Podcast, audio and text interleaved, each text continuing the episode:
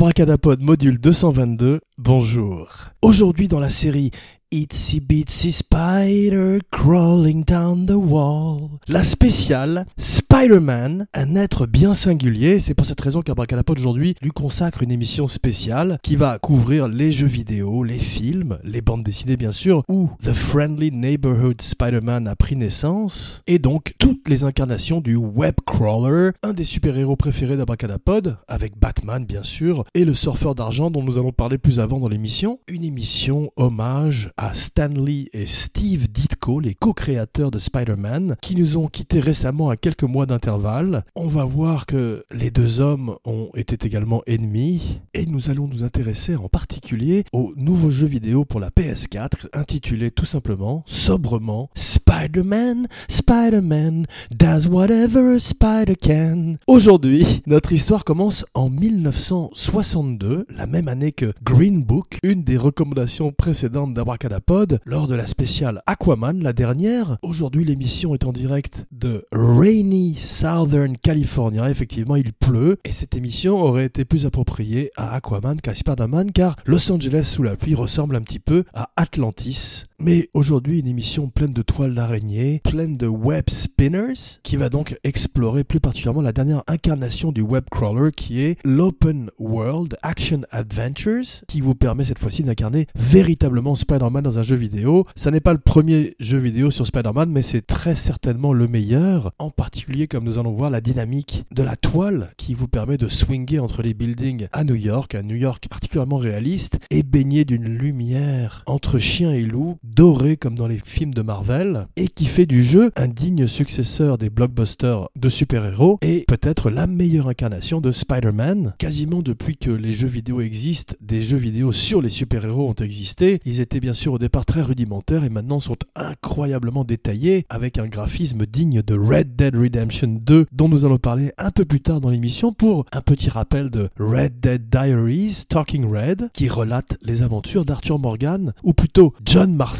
dans un ouest mythique de 1899. Mais pour l'instant, nous sommes en 1962. Stanley et Steve Ditko rêvent à un personnage qui s'inspirerait d'une araignée, un orphelin avec des pouvoirs extraordinaires. With great powers come great responsibility, une philosophie, un motto posé dès le départ par Stanley qui revendique la paternité du nom, tandis que Steve Ditko aurait créé les gadgets et le look du personnage. Comme Abracadapod l'a dit en début d'émission, il y a eu beaucoup de controverses et beaucoup de problèmes entre les deux, mais à l'arrivée, c'est le talent des deux hommes qui a donné naissance à ce personnage immortel qui commence donc dans les pages de Amazing Spider-Man. En France, le petit abracadapod le découvre dans les pages de Strange, en parle à son père, qui met d'ailleurs des super-héros pour la première fois au cinéma, dont le jouet avec Pierre Richard, où dans la chambre de l'enfant, on voit des figurines géantes en carton de Iron Man, du Silver Surfer et de Spider-Man. Eh bien, c'est grâce au petit abracadapod et à son frère Gilles Weber qui reviendra bientôt pour une spéciale Dopa, spéciale surprise. Tante May est là dès le départ. Au départ, c'est une vieille dame. Aujourd'hui, elle est jouée par Marisa Tomei. Elle est de plus en plus sexy à travers les reboots. Sexy reboot. Et déjà trois acteurs ont joué le rôle. Tout d'abord Tobey Maguire, puis Andrew Garfield et aujourd'hui Tom Holland qui a un rôle plus proche du personnage de Peter Parker, qui a souvent été joué par des gens plus âgés. C'est une tradition américaine et une tradition du cinéma et du théâtre en général d'avoir des personnages plus vieux pour jouer des personnages plus jeunes. Et c'est ainsi que Marty McFly a l'air d'avoir 45 ans alors qu'il joue un adolescent. Et pareil pour Peter Parker, celui de Maguire ou Andrew Garfield qui était déjà trentenaire et qui joue des étudiants, des collégiens. Aujourd'hui Spider-Man s'appelle Miles Morales, mais nous allons parler de lui également un peu plus dans quelques instants. Pour l'instant, nous sommes toujours dans les années 60, le Swinging London, New York, Sergio Leone, Bruce Lee et Stanley, son papa. Non, aucun rapport, mais Stanley voit une araignée sur son mur et se dit il faut faire un personnage qui a les pouvoirs d'une araignée. Il cherche un nom, Insectman, Cafar Naum, et finalement tout d'un coup il pense à un vieux pulp serial qui s'appelle The Spider, une espèce de The Shadow ou The Phantom, ces séries radio et télé et parfois films qui peuplaient avec des cliffhangers les écrans et les postes des années 30 et 40. Et la deuxième volonté de Stanley, c'est de faire un personnage auquel les adolescents du monde entier pourront enfin véritablement s'identifier. Effectivement, les super-héros auparavant étaient soit des milliardaires, soit des extraterrestres ou des surhommes, des dieux comme Thor Thor et son marteau Mjolnir. Et Stanley ramène le héros dans la rue. Fini Gotham, fini les villes fictives. L'action se passe à New York. Elle est contemporaine. Et le jeune Peter Parker vit les aventures au jour le jour, pareil à celles que ses lecteurs. Mais la nuit, il devient Spider-Man, un être qui a les pouvoirs d'une araignée et qui a surtout le génie d'avoir inventé un gadget qui lui permet de cracher des toiles avec son poignet. Ça n'est pas un euphémisme. et de swinger entre les buildings de New York à la manière du jeu vidéo qui rend cette expérience de façon particulièrement crédible et jouissive. Exhilarating, on dirait en anglais. Spider-Man a également la plus belle galerie de méchants de l'histoire de la bande dessinée, à part Batman, qui en a une meilleure car personne ne peut faire mieux que le Joker. See, to them you're just a freak, like me. When the chips are down, these so-called civilized people, they'll eat each other. Mais Spider-Man arrive très près avec des personnages comme Dr. Octopus, Kraven, The Hunter, un chasseur de gros gibier qui finit par chasser des hommes, et l'araignée bien sûr, mais également le Rhino, assez mal fait au cinéma par Paul Giamatti, mais nous allons parler des films un peu plus tard, et bien sûr le Caïd, Kingpin, qui deviendrait également un des méchants les plus célèbres de Daredevil, et qui quand Abracadapod lisait les bandes dessinées, petit, faisait penser à Marlon Brando. Marlon Brando aurait fait un extraordinaire Kingpin, en particulier s'il avait été enhance, augmenté digitalement. Peut-être est-ce encore temps, car il a laissé une empreinte digitale de sa personne avant sa mort, et qu'il est possible de faire un avatar de Brando aujourd'hui et de faire un film. D'ailleurs, dans les nouvelles sur Brando, Abracadapod a appris avec joie que Billy Zane, qui jouait justement The Phantom au cinéma et qui jouait également le méchant dans Titanic, un étrange acteur, allait jouer Brando au moment où Brando essaye de s'installer à Tahiti et de recréer un paradis dans les années 70 et échoue au moment où il est rappelé par les drames en Amérique, donc un film très intéressant, avec Billy Zane qui ressemble un petit peu à Brando à l'époque de Missouri Breaks, Stanley Martin Lieber plus connu sous le nom de Stan Lee, le Walt Disney de la bande dessinée de super-héros nous a quittés il y a quelques semaines. Il avait 95 ans.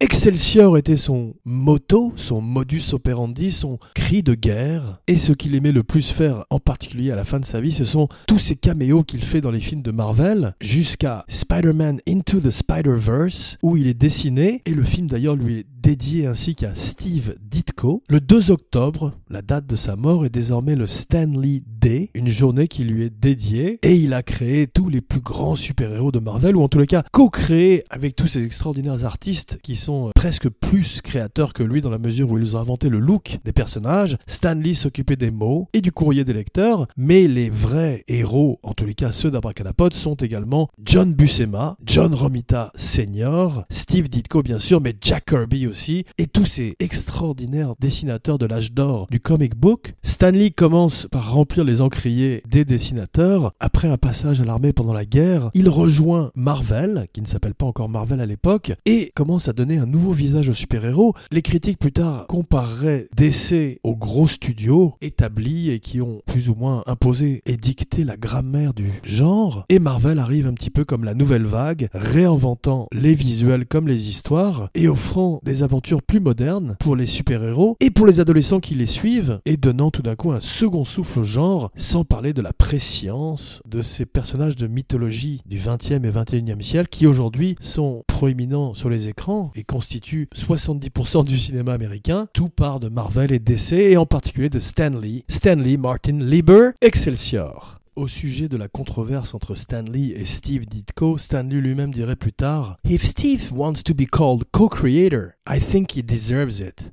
Si Steve veut être appelé co-créateur, je pense qu'il le mérite. Et il lui attribue le génie du design du costume qui permet effectivement à tout le monde de s'identifier au personnage, le fait que le visage du héros soit masqué par ce masque d'araignée qui le fait ressembler presque à un catcheur et qui deviendrait le point le plus important de Into the Spider-Verse où la morale de l'histoire est que tout le monde peut être Spider-Man, comme le prouve Miles Morales, un adolescent qui vit dans le Bronx, moitié africain-américain, moitié portoricain par sa mère. Il est tout d'un coup le succès de Spider-Man, et dans le film qu'Abracadapod a choisi comme un de ses meilleurs films de l'année dans la liste Top 2018, Peter B. Parker, un Spider-Man sur le retour, lui apprend, tel un monsieur Miyagi moderne, à devenir Spider-Man et à porter le costume avec le respect qu'il mérite. With great power comes great responsibility. Oh, Pepone comme disait Don Camillo. Mais avant de nous plonger un petit peu plus en détail dans l'univers du jeu PS4 de Spider-Man, pour Abracadapop, le podcast sur la magie de la pop culture, parlons un peu plus des films Spider-Man et notons-les par ordre de préférence du plus mauvais au meilleur, en cotant bien sûr les films tangentiels comme Venom et Spider-Verse développés par Sony et qui ne contiennent pas fatalement Spider-Man comme le montre Venom, un gros succès à travers le monde entier, particulièrement en Chine, et un bon mauvais film qu'Abracadapod vous recommande pour rire au premier ou au second degré comme vous voulez.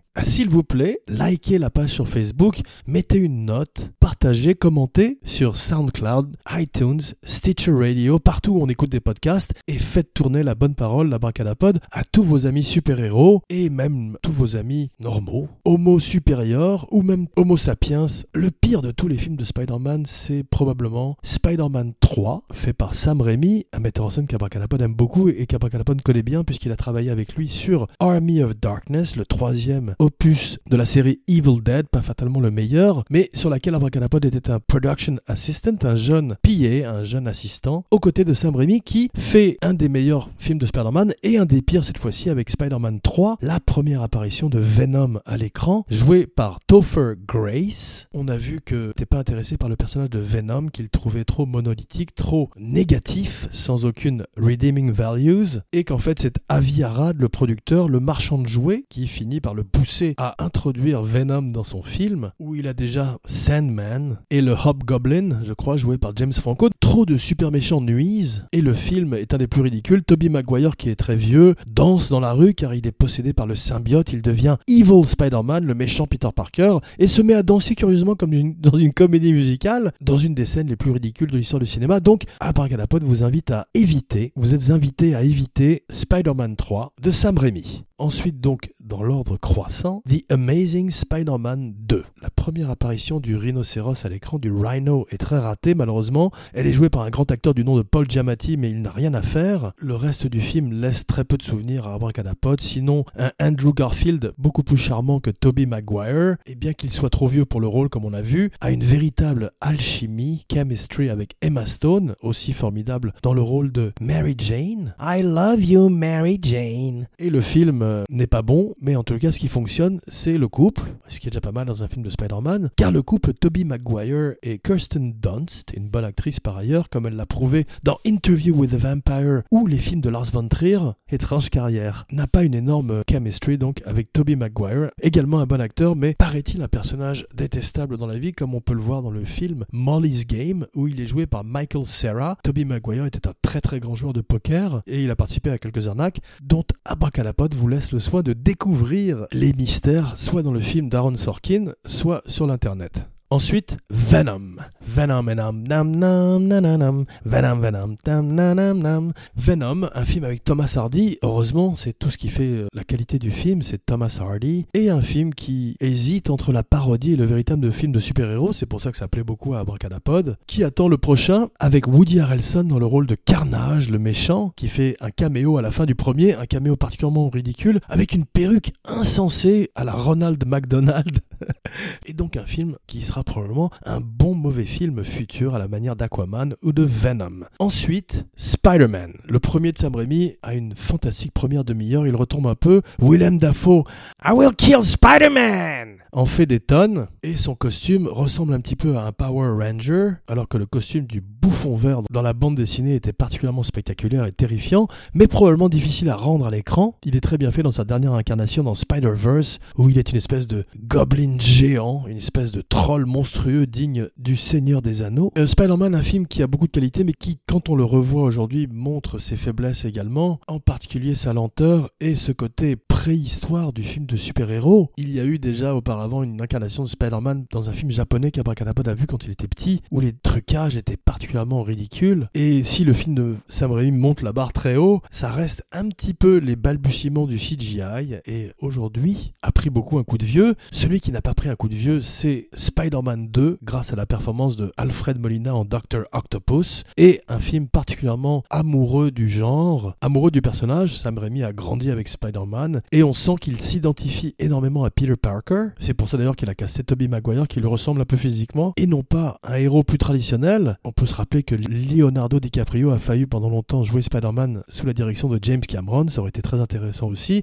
mais l'histoire nous a appris qu'un super-héros ne doit pas fatalement avoir des muscles, mais être plutôt un bon acteur, à la manière de Michael Keaton dans Batman, qui ne ressemblait pas fatalement à Bruce Wayne sur le papier, mais reste une des plus belles incarnations du héros. The Amazing Spider-Man, le premier avec Andrew Garfield, est plutôt bien fait, le méchant est pas terrible, c'est The Lizard, mais le couple, une fois de plus, fonctionne très bien. Abracadapod n'est pas très fan de Homecoming, qui vient en fait un peu plus bas dans la liste, excusez-moi, qui est le dernier avec Tom Holland, qui est plus un film de John Hughes, un film de teenager avec un super-héros au milieu. Et en revanche, le premier de la liste, c'est Spider-Man Into the Spider-Verse, dont nous avons parlé précédemment, et qui est une des incarnations les plus amusantes du personnage, en particulier Nicolas Cage, dans le rôle de Spider-Man noir, et John Mulaney, dans le rôle de Spider-Ham, Peter Porker, l'incarnation porcine de Spider-Man. Je crois que c'est un cochon. Non, je crois que c'est une araignée qui est mordue par un cochon radioactif dans la bande dessinée. Et Abracadapod a découvert le stand-up de John Mulaney sur Netflix, qui Abracadapod vous recommande aujourd'hui, en particulier The Comeback Kid, où on découvre un des meilleurs stand-up de sa génération, 36 ans, et un des plus jeunes écrivains du Saturday Night Live, qui aujourd'hui devient un fantastique stand-up comedian. John Mulaney à suivre, probablement également dans un spin-off de Spider-Ham, très bientôt sur les écrans. Du grand écran au petit écran, il n'y a qu'un pas et nous allons le franchir pour entrer dans l'univers de Spider-Man PS4, le jeu vidéo, le dernier jeu vidéo pour la PS4. Abracadapod est toujours perdu dans l'ouest sauvage de Red Dead Redemption 2 et, nous ouvrons officiellement l'interlude Red Dead Diaries Talking Red pour annoncer que John Marston passe ses jours à chasser, à collecter des orchidées et à essayer d'échapper à des crocodiles dans les marais du bayou,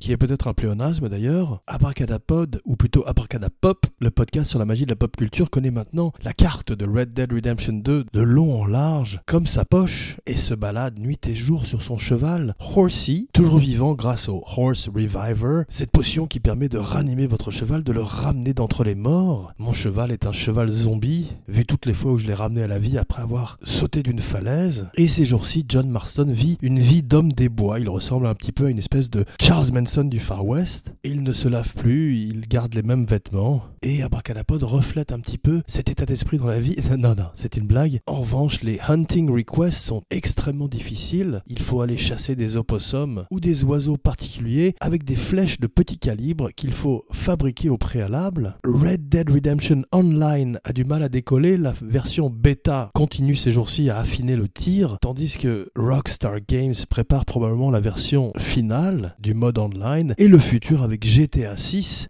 Espérons qu'ils fassent un jour un jeu de super-héros, créant eux-mêmes leur propre mythologie et se moquant du genre tout en lui rendant hommage. Marvel contacte Insomniac Games et avec leur version du jeu vidéo offre le meilleur superhero games qui a jamais été fait, selon les critiques mais aussi selon Abracadapod. Comme on l'a vu, une grande partie de la magie du jeu se situe dans le fait de plonger entre les buildings et se jeter littéralement dans le vide avant de coller aux parois des gratte-ciel comme une araignée. Le combat est également extrêmement bien réussi. Yuri Lowenthal prête sa voix à Spider-Man ainsi que le motion capture. Il travaille avec des cascadeurs pour tous les mouvements physiques du personnage. Insomniac avait créé auparavant Spyro et Ratchet Clank, des jeux plus cartoon, et se passionne pour le personnage de Spider-Man à qui il crée un nouvel uniforme avec cette fois-ci une araignée blanche sur le torse pour la première fois. Le jeu a remporté plus d'argent dans le premier week-end que Homecoming ne l'a fait, le dernier film de Spider-Man. La prochaine incarnation de Spider-Man à l'écran sera Spider-Man Far From Home, où cette fois-ci Tom Holland, qui pour une fois donc à l'âge du héros et est plutôt un bon acteur, affronte Mysterio, joué par un autre très bon acteur du nom de Jake Gyllenhaal, qui, selon la rumeur, incarnera peut-être prochainement Batman. Il serait très bien, c'est un grand acteur. Vivement un jeu sur le surfeur d'argent également, ou sur le Ghost Rider, Nicolas Cage. Des films qui sont pas terribles, mais des personnages magnifiques sur le papier et qui mériteraient d'avoir un grand jeu. Le jeu mélange les trois films, fait des références à Ghostbusters, à Seinfeld. C'est comme toutes les grands Spider-Man une lettre d'amour à New York. Le jeu, comme le film, est dédié à Steve Ditko et possède son propre caméo par Stan Lee. Ce qui nous amène sans plus tarder à la recommandation de la semaine. Une fois de plus, un film Netflix. Une grande année pour Netflix après Roma, The Ballad of Buster Scruggs, Annihilation. Voici venu Bird Box, un film dans la tradition, dans la lignée des World War Z, une espèce de version réussie de The Happening, ce film ridicule de M. Night Shyamalan, où Mark Wahlberg jouait un scientifique qui se battait contre des plantes qui forçaient les gens à se suicider. Cette fois-ci, ce sont des monstres qu'on ne voit pas. Dans le film Quiet Place, on ne devait pas se faire entendre des monstres. Cette fois-ci, les règles ont changé et Sandra Bullock et deux enfants doivent se couvrir les yeux pour échapper à des démons qu'on ne voit pas. Abracadapod n'en dira pas plus pour ne pas vous spoiler le film, sinon qu'il y a eu un Bird Box Challenge où les gens mettaient des bandeaux autour de leurs yeux et conduisaient des voitures qui a beaucoup mis en colère Netflix et aussi que ça a fait plaisir à Abracadapod de voir John Malkovich de retour en très grande forme. Sandra Bullock est définitivement une des plus grandes actrices de sa génération. Elle peut jouer la comédie, elle peut être crédible dans un film de survie comme Bird Box, mais également dans Gravity et dans tout ce qu'elle fait. Abracadapod vous recommande vivement ce film très classique, mais de très bonne facture, prouvant que Netflix est désormais un player dans la cour des grands. À propos de cour des grands, Abracadapod voudrait vous faire part d'une grande nouvelle. Abracadapod décide non seulement en plus du podcast sur la magie du cinéma de se lancer dans l'imitation. Et oui, effectivement, c'est la guerre à Laurent Guéra, à Sébastien, qui sèbe le vent, récolte la tempête, et Abracadapod arrive bille en tête pour vous offrir de toutes nouvelles imitations pour 2019. Mais avant toute chose, commençons sans plus tarder par Serge Gainsbourg, possédé par The Thing.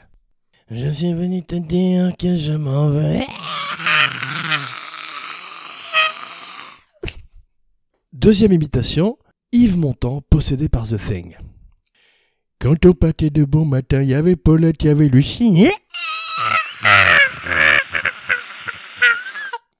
Et enfin, troisième imitation, Georges Brassens, possédé par The Thing, la chose de John Carpenter. Le jeu... Alors, au village...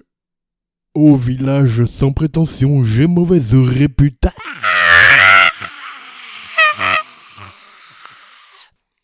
Jean Weber, signing off.